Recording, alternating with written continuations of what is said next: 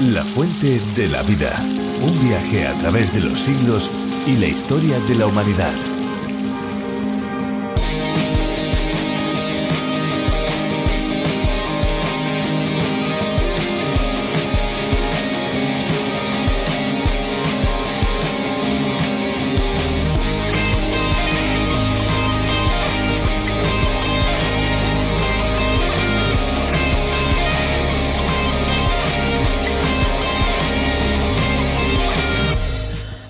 Que agitemos una botella con aceite y agua, la mezcla no se vuelve homogénea. El agua y el aceite no se pueden disolver el uno con el otro. ¿Pero por qué? La molécula de agua tiene un polo positivo y otro negativo. El aceite, por su parte, se comporta de una forma completamente opuesta. No tiene polaridad. Por eso no siente ni atracción ni repulsión por las moléculas de agua. Hola, ¿qué tal amigos? Bienvenidos una vez más a La Fuente de la Vida. Soy Esperanza Suárez y junto a Fernando Díaz les presentamos este tiempo de descubrimiento de un libro que ha cambiado la historia de miles y miles de personas. Así es, Esperanza, un libro singular que es una verdadera biblioteca en un solo volumen. Hablamos de la Biblia, el libro de los libros, la palabra de Dios revelada a nosotros. Cada programa lo iniciamos con cosas curiosas sobre el agua, también tenemos música, como siempre una exposición bíblica, que podríamos decir que ese es el plato fuerte, y nos gusta tener un contacto cercano con ustedes. Y aquí estamos, una vez más, para acompañarles en este tiempo de reflexión, y lo vamos a hacer junto a Virgilio Bagnoni. Efectivamente, Virgilio Bagnoni es el encargado de adaptar el programa original a través de la Biblia del teólogo John Vernon Magee. Así que pueden disfrutar la versión originalmente para España, pero que se puede escuchar en cualquier lugar del mundo en esta aldea global que es Internet. Pues más de 80 países aprenden día a día del libro de los libros mediante este curso y España también es parte de esta lista gracias a la traducción y adaptación realizada por Virgilio Bagnoni. Ahora ya vamos a disfrutar de un tiempo de música y a continuación seguiremos descubriendo la palabra de Dios.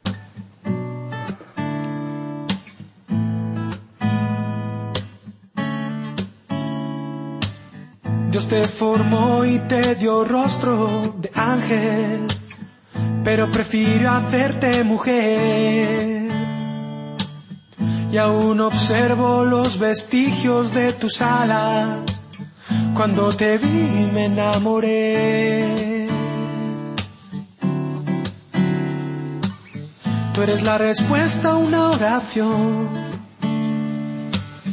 Tú eres el fruto y la flor surgida del corazón de Dios. Eres el motivo del temor que hay en mi interior. Dios me da la fuerza y la fe. Hueles al aroma de tu piel que es color café.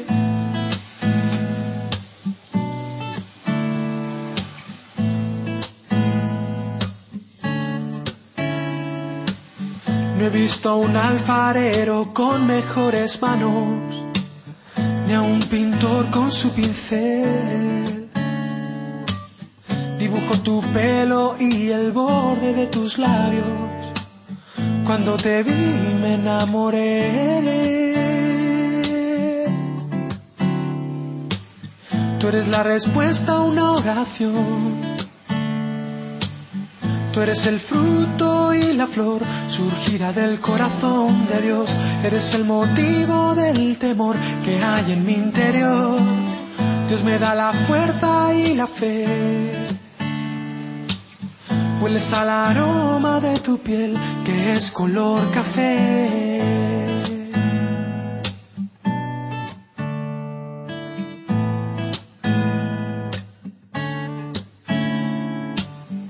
Derretí al verte inmersa en su presencia, arrodillada ante sus pies. Y veo a Cristo en la sonrisa de tu cara. Te conocí, me enamoré.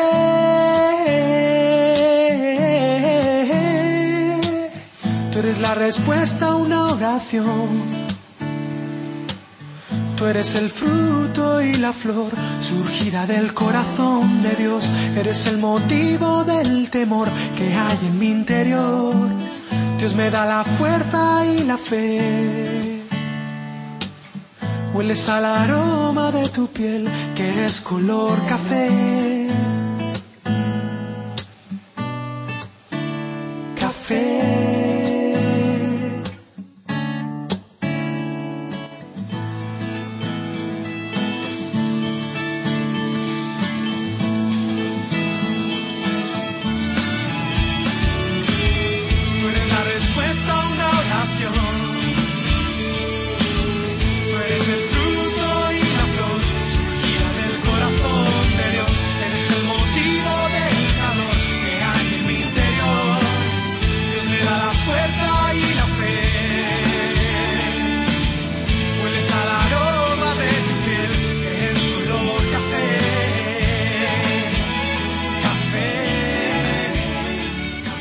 Cuando alguien escribe una carta es importante empezar de manera correcta refiriéndose al destinatario para que sepa el receptor a quién va dirigido el contenido. Pero no solo eso, Dependiendo de a quién se envía el mensaje, se debe usar un lenguaje específico. Si es, por ejemplo, un amigo, pues un hola podría ser suficiente. Sin embargo, si se tratara de una autoridad, se exige todo un respeto y reconocimiento especial. En la Biblia hay diferentes cartas registradas, entre ellas la segunda epístola del apóstol Juan en el Nuevo Testamento. Estamos empezando a descubrir este breve documento que nos trae grandes enseñanzas y en esta ocasión nos adentramos al inicio de esta carta Bienvenidos, gracias por estar con nosotros en este viaje por la segunda carta del apóstol Juan.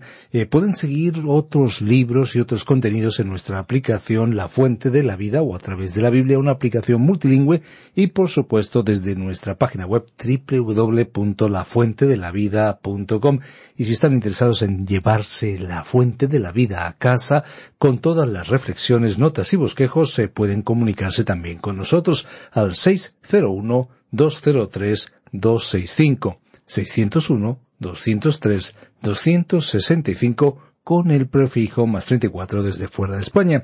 Escuchamos ya la reflexión de hoy a cargo de Benjamín Martín. La fuente de la vida. Segunda epístola de Juan. Introducción. Versículo 1.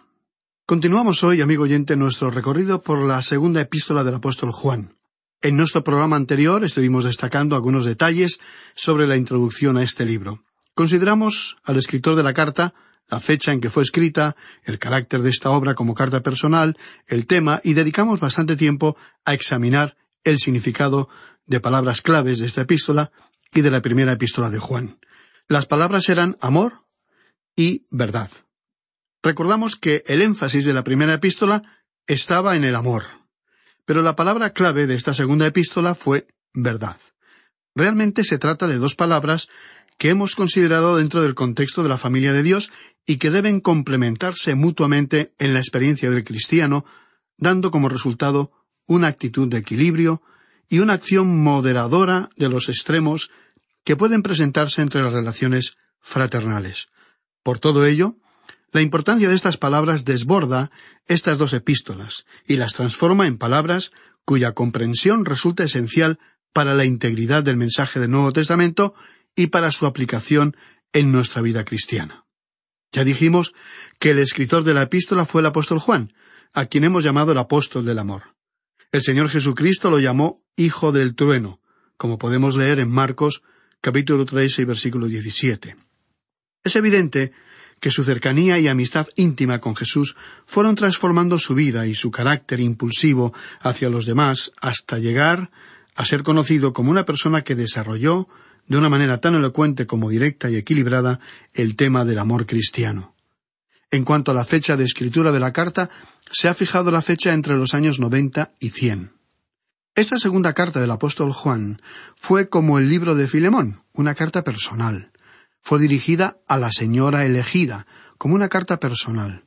Con frecuencia se ha mencionado la pregunta sobre si la palabra griega electa era un título o si más bien se refería a una señora cristiana llamada electa en la iglesia primitiva.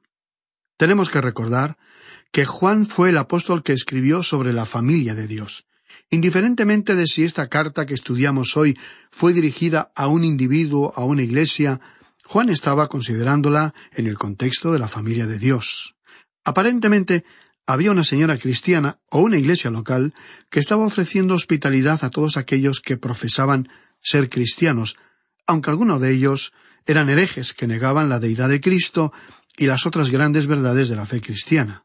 En esta epístola, Juan expresó una advertencia contra albergar a tales personas, y este fue, en realidad, el propósito de esta breve epístola. Ahora, en cuanto al tema de esta segunda epístola, que en este sentido gira alrededor de la verdad, diremos lo siguiente. Cuando la verdad y el amor entran en conflicto, la verdad es la que tiene que predominar, la que tiene la máxima prioridad. Quizás usted haya observado que en Primera de Corintios 13 el apóstol Pablo no dijo ahora permanecen la fe, la esperanza, la verdad y el amor. El apóstol simplemente dijo ahora permanecen la fe, la esperanza y el amor. Estos tres, pero el mayor de ellos es el amor. Pero cuando se menciona a la verdad, entonces la verdad viene primero. Creemos que la verdad de la palabra de Dios es digna de ser defendida. Cuando hablamos de verdad, queremos decir aquello que es básico para el hecho de que la Biblia es la palabra de Dios. En segundo lugar, el siguiente factor de importancia es la deidad de Cristo y su obra en la cruz a favor nuestro. Cuando nos encontramos con alguien que es fiel a estos factores esenciales, entonces esa persona y nosotros podemos mantener una relación fraternal, aunque estemos en desacuerdo en asuntos no esenciales. La palabra clave de la primera epístola de Juan es amor. Pero es un amor que está limitado a la familia de Dios, los hijos de Dios tienen que amarse unos a otros en la familia de Dios. Esta es la marca o señal de identificación de un hijo de Dios. Él ama a Cristo y ama a sus hermanos. La manera en que los hijos de Dios deben amarse entre sí constituye la totalidad de la suma y esencia de la citada epístola de Primera de Juan. Será de utilidad retroceder a la primera epístola para resaltar otra vez el pensamiento expresado en primera de Juan capítulo tres y verso diez, que dice En esto se manifiestan los hijos de Dios y los hijos del diablo. Todo aquel que no hace justicia y que no ama a su hermano no es de Dios. El apóstol Juan presentó intencionadamente esta verdad en su aspecto negativo, para no dejar ningún margen a fin de que cualquier individuo que profesara ser cristiano y no estuviera a la altura de su profesión, pudiese evadirse de la tajante afirmación del apóstol. Uno no puede evitar el definirse ante esta cuestión fundamental. Si alguien no practica la justicia en su vida, no pertenece a Dios. Esta es la señal exterior de un hijo de Dios. Usted tiene que conocer al Señor Jesucristo como su Salvador, y la prueba evidente ante los demás es que usted practique la justicia en su vida personal y de relación. Y si usted no ama a su hermano, y nos referimos a su hermano cristiano, porque no creemos en la fraternidad universal de las personas porque la Biblia no lo enseña, entonces usted no es un hijo de Dios. No somos nosotros los que lo afirmamos, sino que fue el apóstol Juan quien hizo esta tajante declaración. Él explicó claramente que uno puede conocer si alguien es un creyente genuino a través de su vida recta, justa y por su amor por otros cristianos. ¿Y qué diremos del pecador perdido que no pertenece a la familia de Dios? ¿Tendremos que amarle? Bueno, en el Evangelio de Juan, capítulo tres, versículo dieciséis, el escritor dijo De tal manera amó Dios al mundo, que ha dado a su Hijo unigénito, para que todo aquel que en él cree no se pierda, sino que tenga vida eterna.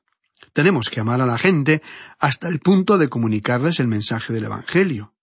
Al estudiar el libro de Jonás vimos que Jonás no amaba a los habitantes de Nínive, pero Dios lo envió a esa ciudad porque Dios los amaba y dijo Ya que yo les amo y ellos se han vuelto a mí, Jonás, yo quiero que tú también les ames. Así es que esta es la relación que el Hijo de Dios debe tener con el mundo perdido, amar el mundo, pero en el sentido de llevarles a ellos el Evangelio. Pero uno no puede amar al pecador por su pecado. No se nos pide que hagamos esto. Se nos pide que les amemos lo suficiente como para llevarles el Evangelio. Eso es lo importante.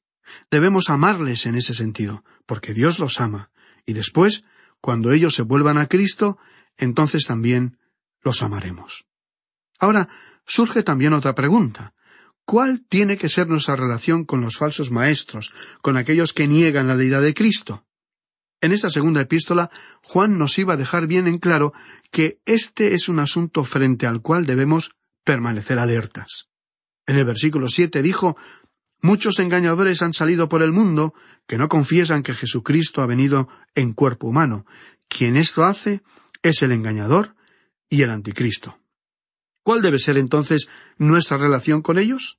Examinaremos cuidadosamente este tema que podría ser una parte crucial de esta epístola, y si no comprendemos este punto correctamente, llegaremos a una interpretación ambigua y confusa. Porque hay quienes enfatizan el amor por encima de todas las diferencias doctrinales y teológicas que la misma Biblia establece. Se nos dice que debemos amor a toda la gente, pero hay que reconocer que hay algunos acerca de los cuales las Sagradas Escrituras nos aconsejan no amar, y además estar alertas y vigilantes ante su presencia o influencia. El apóstol Juan escribió en su primera carta, capítulo dos, versículo quince, No améis al mundo ni las cosas que están en el mundo. Las cosas que están en el mundo son identificadas con la gente que está en el mundo y que ha convertido a este mundo en lo que es. Nuestro amor se limita entonces a llevarles el Evangelio, a comunicarles la palabra de Dios. El énfasis de Juan en su primera epístola fue el amor, pero la palabra clave en su segunda epístola fue verdad. Ahora, cuando la verdad y el amor están en contraste o entran en conflicto, ¿cuál debería prevalecer? Si obtenemos la respuesta a esta pregunta, entonces dicha respuesta determinará nuestra relación con un falso profeta o con aquel que niega la deidad de Cristo. El llamado apóstol del amor iba a impactarnos a usted y a mí en nuestra complacencia sentimental y noción ambigua del amor. ¿Qué debería predominar, la verdad o el amor? Su sorprendente respuesta sería que la verdad ocupa el primer lugar. En Juan 14:6, Cristo dijo, Yo soy el camino y la verdad y la vida. Nadie viene al Padre sino por mí. Usted ya ha venido al Padre por medio de Jesucristo. No hay otro camino. ¿Por qué? Porque Él no solo es el camino, sino que también es la verdad. Y fue Juan quien más tarde escribió su expresión de que Dios es amor. Después de que el Señor Jesucristo estuviera aquí y dijera que Él era la verdad, entonces Juan dijo Dios es amor. Estimado amigo, el amor puede ser expresado solo dentro de los límites y el contexto de la verdad que la Biblia ha establecido. Por lo tanto, ¿qué diremos con respecto a los maestros falsos? Debemos decir que no tenemos que amar al maestro falso. Juan iba a dejar este principio totalmente claro. En realidad, él iba a decir algo bastante sorprendente cuando escribió que los creyentes no debían ni siquiera recibirlos, ni hospedarlos en sus casas, ni tener ninguna relación de compañerismo con ellos. Esta declaración no podía ser más fuerte y terminante. Ahora, tenemos que considerar otra palabra importante para obtener una perspectiva adecuada de lo que Juan escribiría en esta segunda carta, así como en la tercera. En la primera epístola, Juan dijo que deberíamos andar en la luz, como Él está en luz. La verdad y la luz equivalen a lo mismo.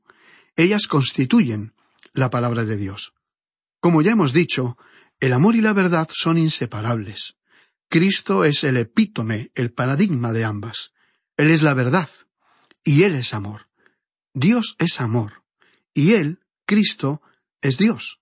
Además de la verdad, hay una segunda palabra que el escritor de esta breve epístola presentó, y es la palabra andar. En el versículo cuatro de esta segunda epístola, veremos que Juan dijo Mucho me regocijé, porque he hallado a algunos de tus hijos andando en la verdad, conforme al mandamiento que recibimos del Padre. Y más adelante en el versículo seis leemos Y este es el amor, que andemos según sus mandamientos. Este es el mandamiento, que andéis en amor, como vosotros habéis oído desde el principio. Retrocediendo ahora a la primera epístola, vemos que en el capítulo tres y versículo diez el apóstol escribió En esto se manifiestan los hijos de Dios y los hijos del diablo. Todo aquel que no hace justicia y que no ama a su hermano no es de Dios.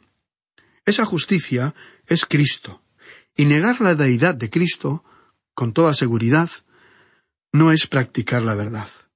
Es que la verdad es esencial. Dijo Juan, y que no ama a su hermano. Esta es la segunda cosa que tiene gran importancia. El andar. Con esta segunda palabra vamos al extremo opuesto del espectro de la vida cristiana. No solo es esencial la verdad, sino también el andar es esencial. Y por lo tanto, se nos ha dicho que tenemos que amar a los hermanos. Por lo tanto, esta segunda epístola nos presentará un punto de vista equilibrado de la primera.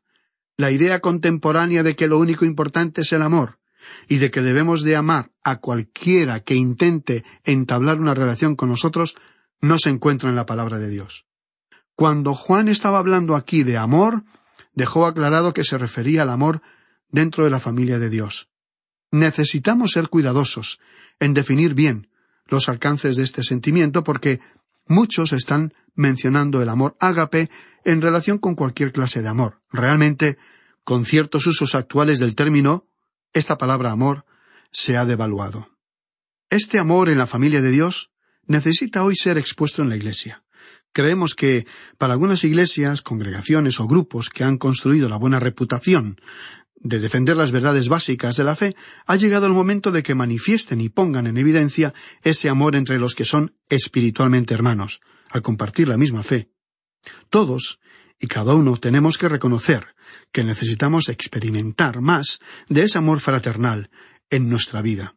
Sin embargo, ya hemos aclarado que este amor no ha de derramarse en todas direcciones, indiscriminadamente, y hemos reconocido que sus límites se encuentran en la familia de Dios. Supongamos que algún día se presentara una de esas personas que cree lo que otros creían en los días del apóstol Juan. Nos referimos a alguien que sea un apóstata, que sea en realidad un anticristo, es decir, según la definición de esta epístola, alguien que niega la deidad de Cristo. En cuanto a tales personas, el apóstol escribió que cuando alguien que manifestara esas creencias se presentara, aquellos creyentes no debían ofrecerle amor ni hospitalidad. A continuación, presentaremos un bosquejo que pretende ordenar las ideas principales de esta breve epístola para una mejor comprensión de la totalidad de su mensaje y para que usted, amigo oyente, pueda seguir mejor el desarrollo de esta carta apostólica. Primero, el amor expresado con los límites de la verdad. Versículos 1 al 6. El amor en la verdad. Segundo, la vida es una expresión de la doctrina de Cristo. Versículos 7 al 11. La falsa doctrina conduce a las malas acciones. Y tercero, saludos personales. Los versículos 12 y 13. Antes de comenzar a considerar el versículo 1 de esta segunda carta, Recordemos la importancia de esta breve epístola para estudiar, bajo una perspectiva adecuada y comprensible, las enseñanzas del apóstol Juan en su primera epístola. Ya hemos dicho que el tema de esta carta trata sobre la polaridad en la vida cristiana, manejando términos y conceptos que a primera vista parecen estar situados en polos opuestos o que parecen representar virtudes que se orientan en direcciones contrarias, como son la verdad y el amor. Y en el transcurso de nuestro estudio comprobaremos algo que ya hemos adelantado de forma resumida en esta introducción. Y nos referimos a la respuesta a la siguiente pregunta que planteamos en nuestro estudio de hoy. Cuando la verdad y el amor entran en conflicto, ¿cuál de estas virtudes debe tener la máxima prioridad? Pasemos ahora a considerar el primer párrafo de este único capítulo de la carta leyendo el versículo uno, que encabeza el párrafo que hemos titulado el amor expresado dentro de los límites de la verdad. El anciano a la señora elegida y a sus hijos a quienes yo amo en la verdad. Y no solo yo, sino también todos los que han conocido la verdad. Ahora, la palabra griega para anciano es presbúteros, es decir, en castellano, presbítero, y tiene un significado doble. Puede traducirse a un hombre mayor, refiriéndose a la edad del individuo, o si no, puede considerarse como un título refiriéndose a un cargo en la Iglesia, como por ejemplo un pastor único, o un grupo de pastores o ancianos, o a un maestro de las Sagradas Escrituras. Creemos que seguramente el apóstol Juan estaba, ante todo, llamándose a sí mismo un anciano, hablando de su cargo o ministerio en la Iglesia. También creemos que él insinuó el hecho de que él mismo era, entonces, al escribir esta epístola, un hombre de edad avanzada, que debía tener más de los noventa años y cerca de los cien años de edad. Observemos que Juan no recurrió aquí a su ministerio como apóstol, y pensamos que la razón era bastante evidente. La persona o personas a quienes iba dirigida esta carta aceptaban su autoridad. Por ello, aquí se llamó a sí mismo el anciano. Y el versículo continúa identificando a quién o a quienes dirigía la carta y dice a la señora elegida y a sus hijos. La palabra elegida o electa podría representar el nombre de una mujer importante de la Iglesia o quizás Juan estaba pensando en la Iglesia misma o congregación local. La frase y a sus hijos podrían haber sido los hijos de aquella mujer o sus hijos espirituales de la Iglesia. Nosotros, en este caso, enfatizamos más bien la Iglesia más que una persona en particular, aplicando los términos a la Iglesia en general y a la Iglesia actual. Cuando decimos la Iglesia, no estamos pensando en ninguna iglesia, congregación local o denominación, sino en el cuerpo total de todos los creyentes en el Señor Jesucristo. Esta epístola ha sido relevante para la Iglesia cristiana a través de los siglos y lo que se ha escrito en esta carta ha resultado para la vida de la Iglesia muy productiva espiritualmente hablando. Creemos que como la Iglesia contemporánea necesitamos esta breve epístola para desarrollarnos espiritualmente y recibir una perspectiva correcta de lo que es el amor. El versículo continúa diciendo a quienes yo amo en la verdad. Y como dijimos anteriormente en la introducción, la palabra verdad fue enfatizada en esta epístola.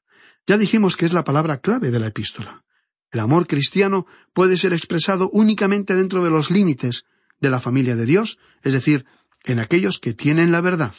La verdad aquí es la palabra de Dios, y también el que está revelado en la palabra, es decir, el Señor Jesucristo mismo. La traducción literal correcta es a quienes yo amo en verdad. Aquí Juan estaba hablando de dos cosas. Primero, que el objeto de su amor tiene que ser otro creyente en Cristo, o sea, un creyente genuino. Y también, en segundo lugar, que él era sincero al hacer esta afirmación y que al expresar su amor no era simplemente la expresión de un tópico piadoso. Y finaliza este primer versículo con la frase y no solo yo, sino también todos los que han conocido la verdad. Juan abarcó aquí al resto del cuerpo de los creyentes. Ellos también amaban a esta iglesia o a esta mujer en particular de la iglesia por su testimonio sobresaliente. Amigo oyente, debemos terminar. Y como esperamos continuar contando con su participación en este estudio de esta segunda epístola de Juan, le sugerimos que lea por sí mismo, por lo menos, hasta el versículo cinco del único capítulo de este libro. La Biblia es la palabra de Dios y como tal nos provee de todo lo necesario para nuestro crecimiento espiritual. Es lo que esperamos que experimenten un auténtico encuentro con Dios y por supuesto el descubrimiento de ese agua de vida que llena nuestro ser. Si quieres seguir bebiendo de ese agua, puede escuchar el podcast del programa en lafuentedelavida.com. Y estén atentos porque les vamos a dar nuestros números de teléfono para poder contactar con nosotros. 91 422 0524, ese es el número fijo, pero también tenemos un número móvil 601 20 32 65, ambos con el prefijo más 34 si nos llaman desde fuera de España. También tenemos un correo electrónico info arroba radioencuentro.net. Eh, pueden también escribir al apartado 24081, código postal 28080 de Madrid. Pues muchas gracias por acompañarnos y hasta pronto y hasta siempre. Recuerden que hay una fuente de agua viva que nunca se agota. Beba de ella. Este ha sido un programa de Radio Transmundial producido por Radio Encuentro, Radio Cadena de Vida.